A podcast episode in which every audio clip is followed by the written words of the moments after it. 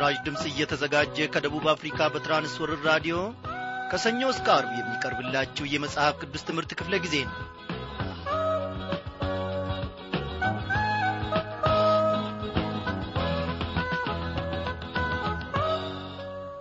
በሚመች በማይመች ሁኔታም ውስጥ ሆናችሁ አንድ ላይ በመሆን ወይንም ለብቻችሁ በመሆን እነሆ ከጌታ እግዚአብሔር ማድ በዚህን ሰዓት ለመመገብ የቀረባችሁትን ታላላቆችና ታናናሾች ሰላምታችን በያላችሁበት ስፍራ ይድረሳችሁ። እንደምን አመሻችሁ እያልን የዛሬውን ዝግጅታችንን እንጀምራለን። የእናንተን ባንሰማ ሆኖ ነው እንጂ የእኛን ሰላምታ ተቀብላችሁ ለሰላምታችን ማጸፌታውን እንደምትመልሱ እኔ ባለሙሉ ተስፋ ነኝ። አዎ እግዚአብሔር ይባርካችሁ እዚህ ባለንበት ስፍራ በምሥራች ድምፅ ስቱዲዮ እግዚአብሔር አምላካችን ሁላችንንም በሰላም ጠብቆን ከቃሉ ማድ ደግሞ አብረን እንድንካፈል እናንተንም በዚያ የጠበቀ እኛንም በዚህ የታደገን እግዚአብሔር ታላቅ ነው ወገኖቼ። ስሙ እጅግ የተመሰገነ ይሁን። በዛሬው ምሽት ክፍለ ጊዜ ጥናታችን ተከታታዩን የማቴዎስ ወንጌል መጽሐፍን አብረን አንድ ላይ እንመለከታለን። ዛሬ የምንመለከተው የምዕራፍ 25ን ትምህርት ይሆናል። እግዚአብሔር አምላካችን አስተማሪውን መንፈስ ቅዱስ ልኮ ደግሞ እንደሚናገረን እኔ አምናለሁ። እኔና እናንተን የመረጠ አምላክ ታላቅ አምላክ ነው። የተዋጀ ነው የተገዛ ነው። በሰባት ብር ከአምሳ በመቶ ብር በመቶ አምሳማ አይደለም። ድርድር በሌለበት ማንም በማይወዳደረው ክቡር በሆነው በልጁ በጌታ በኢየሱስ ክርስቶስ ደም ነው። እስከ ዛሬም ቢሆን በዓለም ላይ ከተፈጠሩትና ከተፈለሰፉት ነገሮች ሁሉ ውስጥ የኢየሱስ ክርስቶስን ደም የሚያክል የሚወዳደረው አጠገቡም የሚቆም ዋጋ ይሄ ነው ተብሎ እንኳን የተገኘለት የተነገረም ነገር የለም። ከልጅነታችን ዘመን ጀምሮ ያወቀን እነሆ እግዚአብሔር አምላካችን ወደፊትም ደግሞ እንደሚያጸናን በቤቱም እንደሚያኖረን እኔም እናንተም ታምናላችሁ። አይደለም እንዴ? አዎ ከልጅነታችን ዘመን ጀምሮ እስከዚህች ጊዜ ድረስ የተሸከመን እግዚአብሔር ለዘላለም እግዚአብሔር ሆኖ ይኖራል ይጸናል። ክቡር ስሙ ለዘላለም ከፍ ከፍ ይበል። ከፊት ያይሃለው ከጎኔ አልታወክም ከልጅነት ምርጫዬ ክበር ለዘላለም። ከፊት ያይሃለው ከጎኔ አልጨነቅም አባቴ ነህ ግዛኝ ለዘላለም።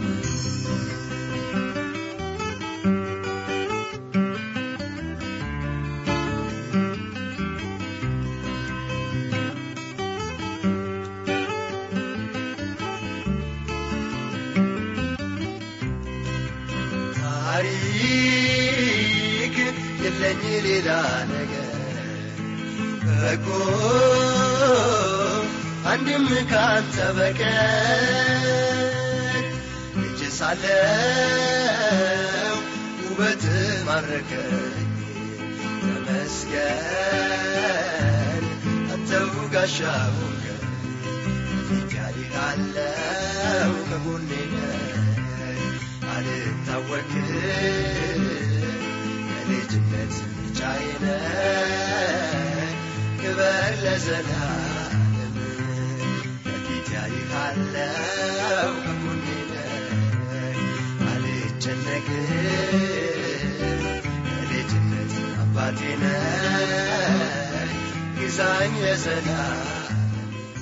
እግዚአብሔር ለዘላለም የተመሰገነ ይሁን። ዘማሪውን ወንድማችንን ደረጀ ሙላቱን እግዚአብሔር ባለበት ስፍራ በአገልግሎቱና በኑሮ አብዝቶ ይባርክ እያለን ወደ ዕለቱ ጸሎታችን እናልፋለን።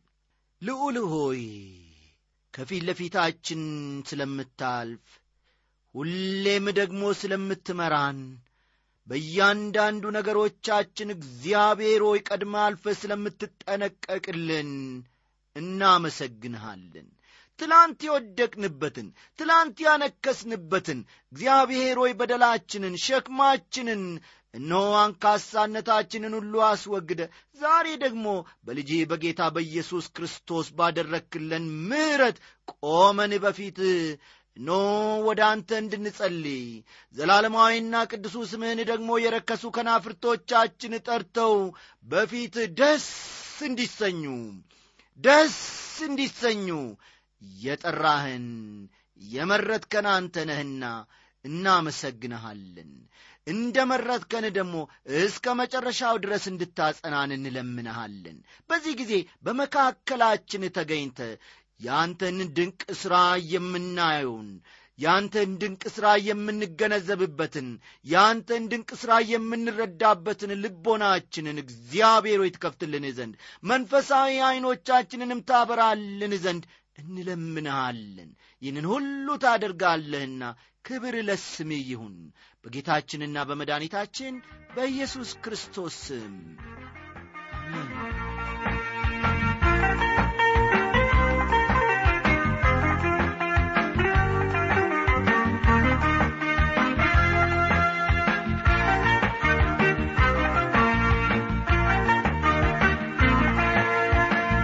የተወደዳችሁ አድማጮች ባለፈው ክፍለ ጊዜ ከምዕራፍ 24 ማለትም ከማቴዎስ ወንጌል ምዕራፍ 24 ደቀ መዛሙርት ጌታ ኢየሱስን ስለ ዳግም ምጽአቱና ስለ ዓለም ፍጻሜ የጠየቁት ሦስት ጥያቄዎች ምን እንደሆኑ በዓለም መጨረሻ የሕዝብ ሁኔታ ምን እንደሚመስል ከኖ ዘመን ጋር በማገናዘብ ጌታ ኢየሱስ ክርስቶስ የተናገረውንና ያስተማረውንም እንዲሁም ወደ መጨረሻ ላይ የበለሷን ዛፍ ምሳሌ እግዚአብሔር አምላካችን ከቃሉ አኳያ አንድ በአንድ ዘርዝሮ በጌታ መንፈስ ቅዱስ አስተማሪነት ተናግሮናል አስተምሮናል። በዚህ ሁሉ ውስጥ እንግዲህ መጽናት መቆም ማደግ ፍሬ ማፍራት ያለብን እኔና እናንተንን። በዛሬው ምሽት ክፍለ ጊዜ ጥናታችን ደግሞ ቀደም ብዬ እንደተናገርኩት ከማቴዎስ ወንጌል የምዕራፍ ሀያ አምስትን ትምህርት ጌታ በረዳን መጠን አብረን እንመለከታለንና መጽሐፍ ቅዱሶቻችሁን ገለጥ ገለጥ አድርጋችሁ የማቴዎስ ወንጌል ምዕራፍ ሀያ አምስትን ተመልከቱ።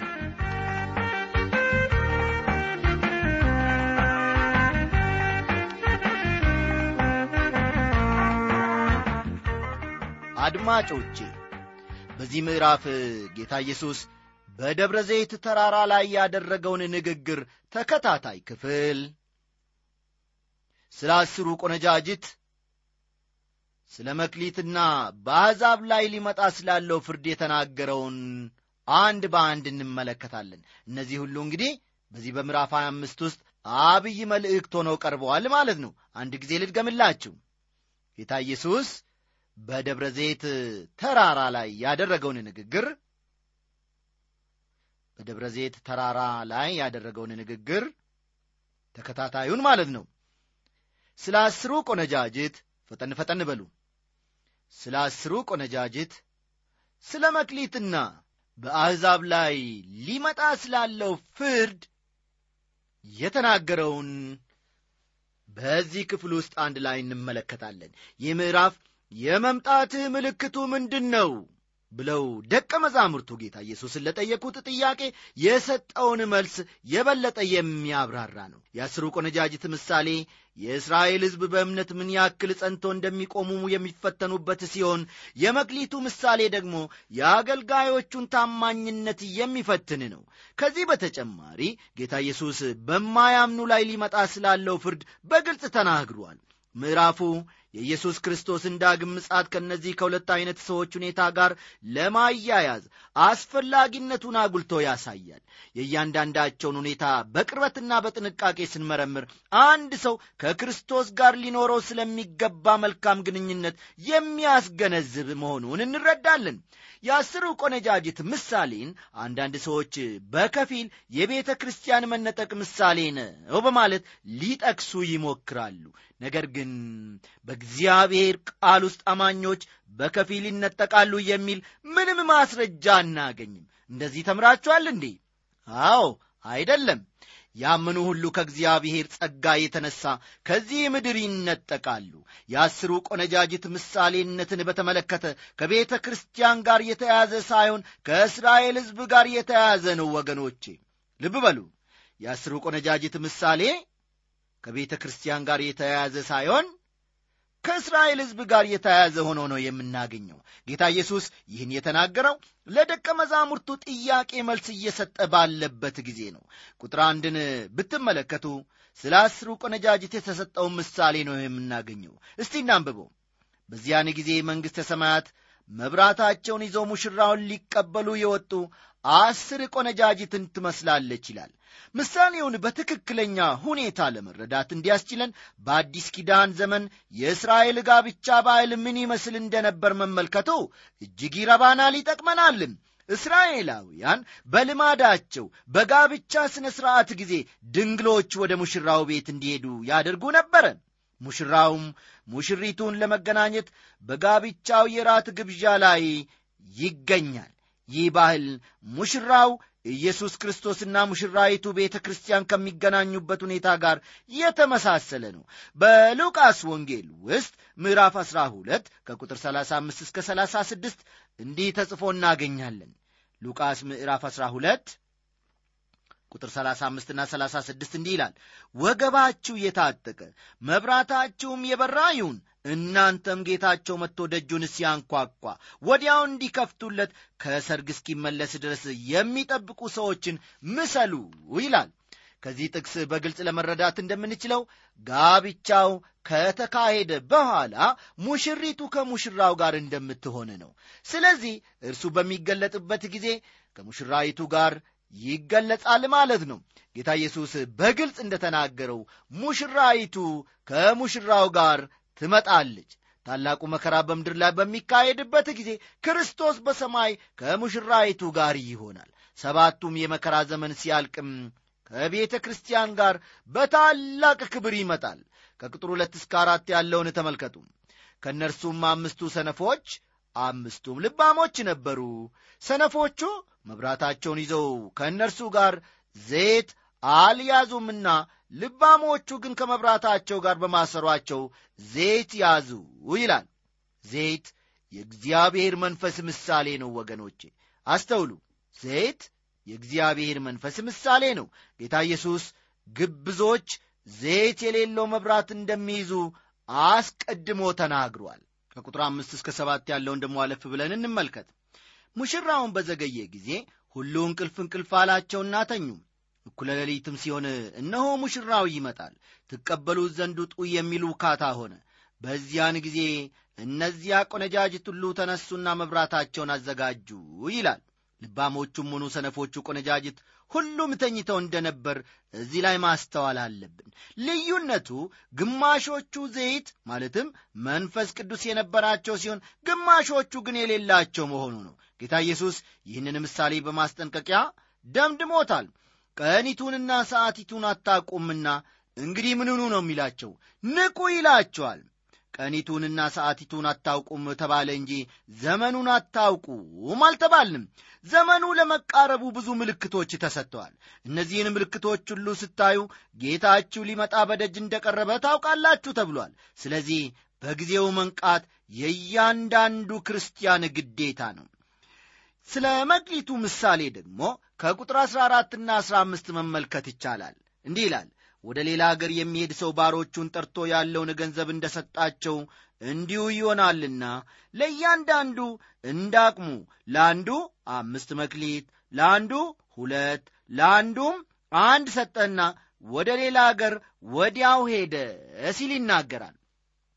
ጌታው ለአገልጋዮቹ እንደ ችሎታቸው ኃላፊነትን እንደ ሰጣቸው በምሳሌው ላይ ተጠቅሶ እናገኛለን። ቁጥር 16ና 17 አምስት መክሊትም የተቀበለው ሄዶ ነገደበት፣ ሌላም አምስት አተረፈ፣ እንዲሁም ሁለት የተቀበለው ሌላ ሁለት አተረፈ ይላል። መክሊቱ አንድ የተወሰነ ገንዘብ ሊሆን ይችላል። በአሁኑ ወቅት ግን እግዚአብሔር የሰጠን ማናቸውም ችሎታ ወይም ሙያ አድርገን ልንወስደው እንችላለን። በዚህ ሙያና ዕውቀት እግዚአብሔርን በማገልገል ፍሬ እንድናፈራ የሚጠቁም ምሳሌ ነው። አንድ የተቀበለው ግን ሄዶ ምድርን ቆፈረና የጌታውን ገንዘብ ቀበረ ይለናል። ቁጥር 18 ደግሞ ሁሉም የተወሰነ መክሊት ተሰጥቷቸው ነበረ፣ ያተርፉበትም ዘንድ አደራ ተብለው ነበር። ነገር ግን አንደኛው ሰው የተሰጠውን መክሊት ሄዶ ቀበረው፣ ለጌታው ታማኝ አልነበረምና። ከቁጥር 19 እስከ 30 ያለውን ደግሞ ልትመለከቱ ትችላላችሁ። በዚያ ስፍራ ለዚህ የጌታው ምላሽ ምን እንደሆነ መመልከት ይቻላል። በዚህ ምሳሌ ውስጥ ለእኛ ታላቅ መመሪያ የሚሆነን ትምህርትን እናገኛለን። እኔና እናንተ ሁላችን በየተራ በእግዚአብሔር ዙፋን ፊት ቀርበን ስለ ሠራነው ሥራ መልስ እንደምንሰጥ የታወቀ ነው።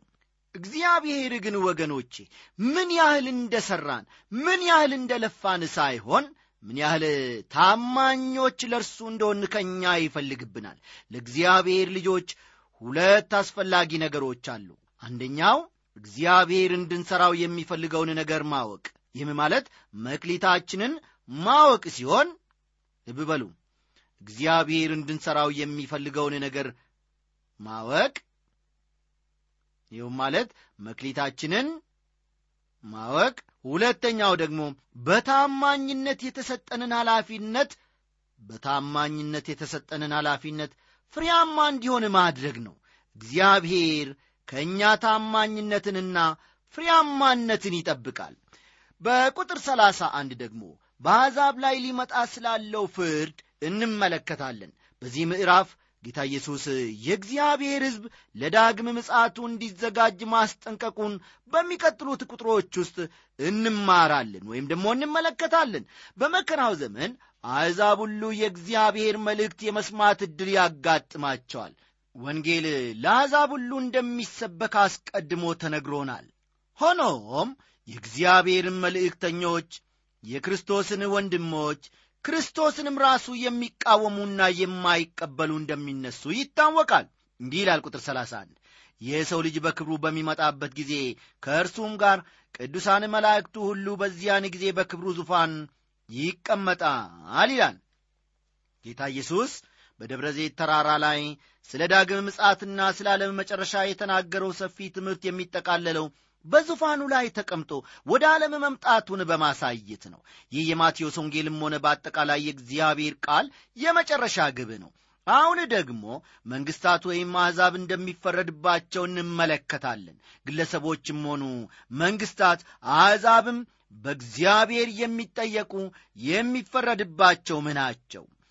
አሕዛብም ሁሉ በፊቱ ይሰበሰባሉ።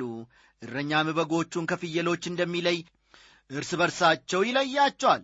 በጎችን በቀኙ ፍየሎችንም በግራው ያቆማቸዋል ይላል። በዚህ ጥቅስ ውስጥ በጎችና ፍየሎች ተብሎ የተጠቀሱት በጎቹ የሚያምኑ የእግዚአብሔር ልጆችን የሚወክሉ ሲሆን ፍየሎቹ ደግሞ የማያምኑትንና ከእግዚአብሔር የራቁትን የሚያሳይ ነው። ስለዚህ እግዚአብሔር በመጨረሻው ፍየሎችን ከበጎቹ እንደሚለይ የሚያምኑትን ከማያምኑት ለይቶ በማያምኑት ላይ እንደሚፈርድ በተደጋጋሚ የተነገረ ስለሆነ ሁላችን የእምነት ልጆች የእግዚአብሔር ልጆች እንሆን ዘንድ ኢየሱስን በእምነት ልንከተል ያስፈልጋል። ከቁጥር 34 እስከ 40 ያለውን ተመልከቱ። በዚህ ቁጥር ውስጥ ወይም በዚህ ክፍል ውስጥ በታላቁ የመከራ ዘመን 144 ሺህ አይሁዶች ወደ ዓለም ሁሉ በመውጣት ወንጌልን ስለ መስበካቸው ይናገራል። ኢየሱስ ክርስቶስ ለኀጢአታቸው መሥዋዕት እንደሆነ በማመን ለዳግም ምጽአቱ መዘጋጀታቸውን ያውጃሉ። አንዳንድ መንግሥታት ግን ክርስቶስን ይቃወማሉ። የክርስቶስ ተቃዋሚ የሆነው ሐሰተኛው ክርስቶስም እነዚህን ወንጌልን የሚሰብኩትን ያስገድላቸዋል። ነገር ግን ለእነዚህ የወንጌል ሰባኪዎች ቀዝቃዛ እንኳን በማጠጣት የሚተባበሯቸው ጻድቃን እንደሚጋሩ ተገልጿል። በዚያን በመከራ ዘመን እንዲህ አይነቱ ትብብር ከፍተኛ ግምት የሚሰጠው ነው። በዚያን ዘመን የሚኖሩ መንግሥታትና አሕዛብ የሚፈረድባቸው የእግዚአብሔርን ልጅ ኢየሱስ ክርስቶስን ባለመቀበላቸው ነው።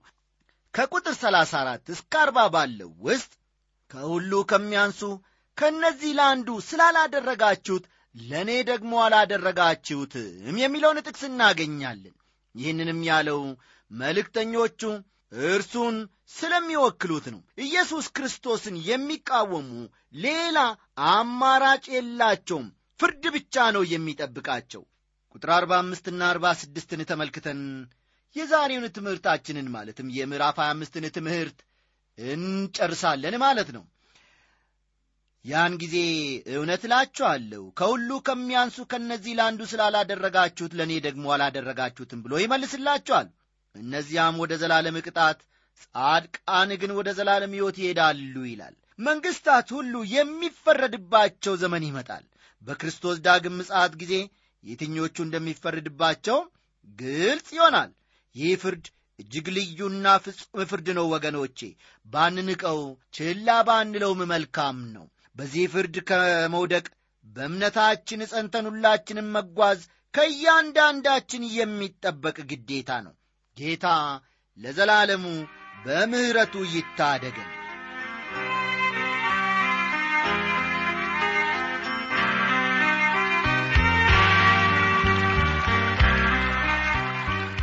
ወዳጆች ከዚህ ከማቴዎስ ወንጌል ምዕራፍ 25 ስለ ሰነፎቹና ስለ ልባሞቹ ቆነጃጅት ምሳሌ ጌታ መንፈስ ቅዱስ ምን አስተማራችሁ? በመክሊት ስለ መነገድና ስለ ማትረፍ የተሰጠውስ ምሳሌ ከሕይወታችን ጋር እንዴት ሊዛመድ ይችላል? በዚህች ምሽት ከምዕራፍ 25 አትኩረን ልናጤንና ልንማረው ልንገነዘበው የሚገቡን እነዚህ ሁለት ጉዳዮችን ቸል ባንላቸው መልካም ነው ምዕራፍ 26ን ደግሞ አብይ አድርገን በመልእክቱ ውስጥ የምንመለከተው ክርስቶስ በመስቀል ከመሰቀሉ በፊት ያለፈባቸውን የመጨረሻዎቹን ሁኔታዎች። ፈጠን ፈጠን በሉ። ክርስቶስ በመስቀል ከመሰቀሉ በፊት ያለፈባቸውን የመጨረሻዎቹን ሁኔታዎች ከእነዚህ መካከል እርሱን ለመያዝ የተደረገውን ሴራ በቢታንያ ማርያም እግሩን በሽቱ እንደ ቀባችውና በጸጉሯም እንዳበሰችው የአስቆሮቱ ይሁዳ እንደ ሸጠው የአስቆሮቱ ይሁዳ እንደ ሸጠው ስለ መጀመሪያው የጌታ ራትና ጴጥሮስ እንደሚክደው አስቀድሞ ጌታ መተንበዩን በጌተ ሰማኒ ጌታችን ስለ ማዘኑ ይሁዳ አሳልፎ እንደ ሰጠው በካህናት አለቆች ኢየሱስ እንደ ተያዘ በቀያፋና በሸንጎ ፊት እንደ ተመረመረና የጴጥሮስንም ክህደት እንመለከታለን። አብይ መልእክቶቹ በዚህ በምዕራፍ 26 ውስጥ የምንመለከታቸው ሰፋ ያሉ ዘርዘርም ያሉ ናቸው። ይህ ምዕራፍ ከማቴዎስ ወንጌል ምዕራፎች ሁሉ ረጅሙ ምዕራፍ ነው። በዮሐንስ ወንጌል ምዕራፍ 15 ምዕራፍ 16 ና 17 የተጠቀሱት ታሪኮች በዚህ ምዕራፍ ውስጥ በአንድነት ተጠቃለው ተጠቅሰው እናገኛቸዋለን። በዚህ ምዕራፍ በቁጥር 30 ና በቁጥር 57 የታሪክ ልዩነትን እንመለከታለን። በአንድ ምዕራፍ ውስጥ ብዙ የተለያዩ ድርጊቶች እንዲሰፍሩ የተደረገው አንባቢው በፍጥነት የታሪኮቹን ተከታታይነት ማየት እንዲችል ታስቦ ሳይሆን አይቀርም። በዚህ ምዕራፍ ውስጥ የተጠቀሰው እያንዳንዱ ድርጊት ወደ መስቀሉ የሚያመለክት ነው። እያንዳንዱን እንቅስቃሴ በጥንቃቄ ብንመረምረው የሁኔታዎች ገዢና ተቆጣጣሪ የሆነው ጌታ ኢየሱስ እያንዳንዱ ነገር ከመስቀሉ ጋር በተያዘ ሁኔታ ይፈጸም ዘንድ እንደፈቀደ ልናስተውል እንችላለን።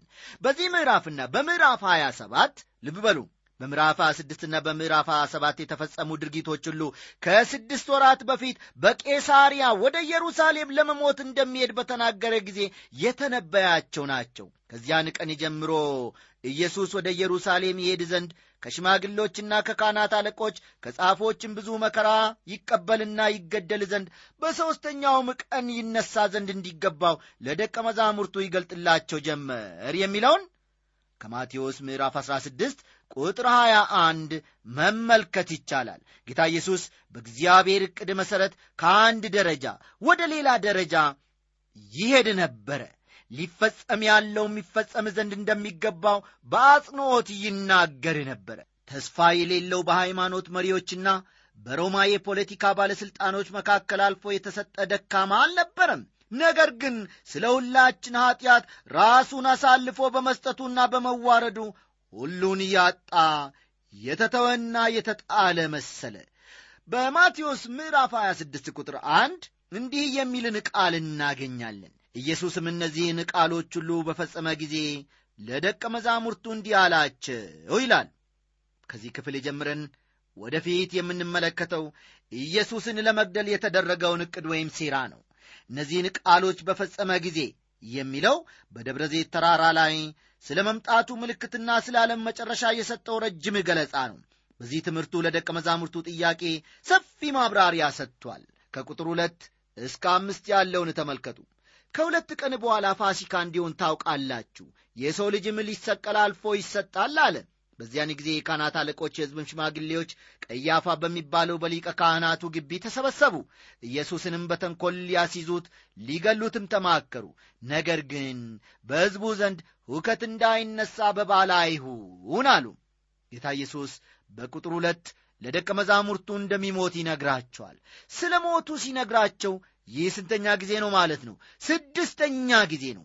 ከስድስት ወራት በፊት በቄሳርያ ስለ ሞቱ እርግጠኝነት ተናግሮ ነበረ አሁን ግን የሚሞትበት ጊዜ ሰዓቱ እንደሆነ በግልጽ አስታወቀ።